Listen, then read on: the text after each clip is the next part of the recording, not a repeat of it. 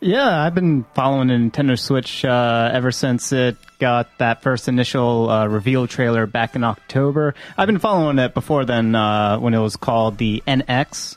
When Yeah. Nintendo announced that uh, over a year ago, um, and I've been following it. There wasn't any information whatsoever, was a lot of rumors, a lot of speculation. There's still a lot more rumors and speculation, but what has been revealed, uh, which earlier this month uh, on the 12th, Nintendo went for their full blown, their supposed full blown reveal, uh, and. So they went from their initial reveal trailer in October from a really huge high on that. A lot of fans were really impressed. Everyone was excited. Hype was through the window. Um, sort of what you could sort of sense Well, from all like blasé different about things. it. I remember those. I remember those initial previews, dude. The thing looked amazing. Yeah, yeah. Uh. I'll also say though, so did the Wii U, and so did yeah. Well, uh, in a different way, I wouldn't. I wouldn't put it on the same level of Wii U. I didn't think the Wii U had uh, as good of a initial reveal, first reveal. What? I agree.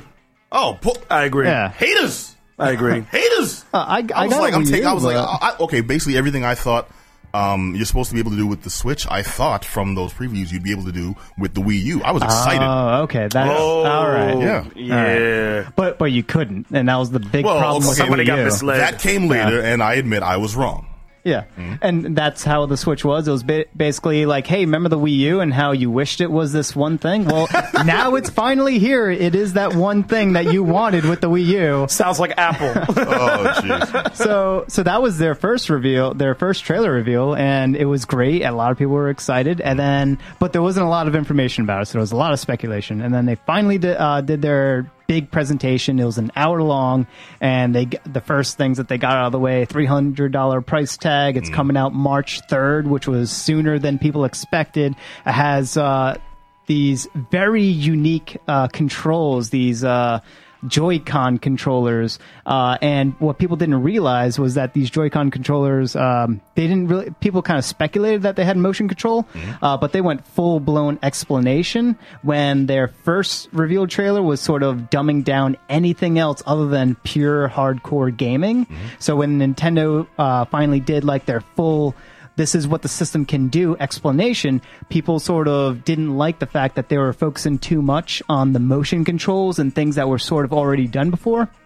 Now, we'll see now Yep. that, that's the that's the thing that gets me though. Everyone's still fixated on Nintendo's been doing the same control structure for so long. Like that's their thing. They're not really. I don't. I don't, I don't get the sense that they're open to change. Like I'm open to them trying anything new because Nintendo, for me, for years has just been stale. It's been kind of stagnant.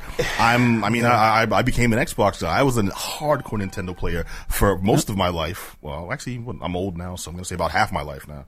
Time passes, my friend. It's mm-hmm. time, mistress.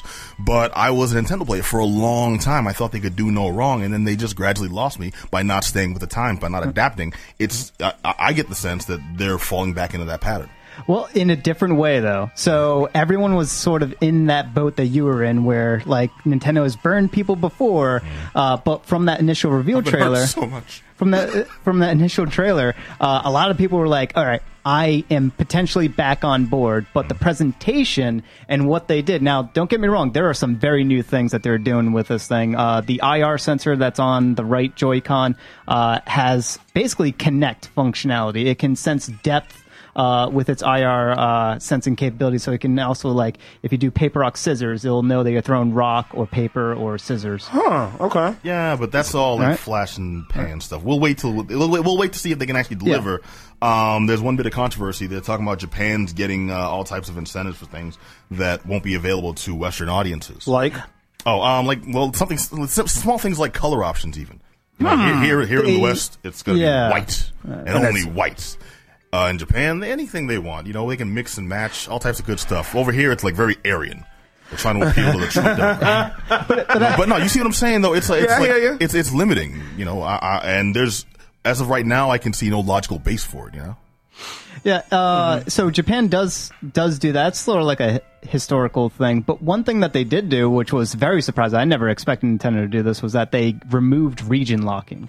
Oh. Which is a huge, huge deal because uh, a, the PS4 and the Nintendo, whatever their consoles are, are pretty much the only systems that get uh, Japanese-made games Yes. put on them. Mm-hmm. And if you look at the Xbox, it's it's almost always like they'll port PS4 games to it, but they'll never make a game for the Xbox uh, for nice that system. going on there. Yeah.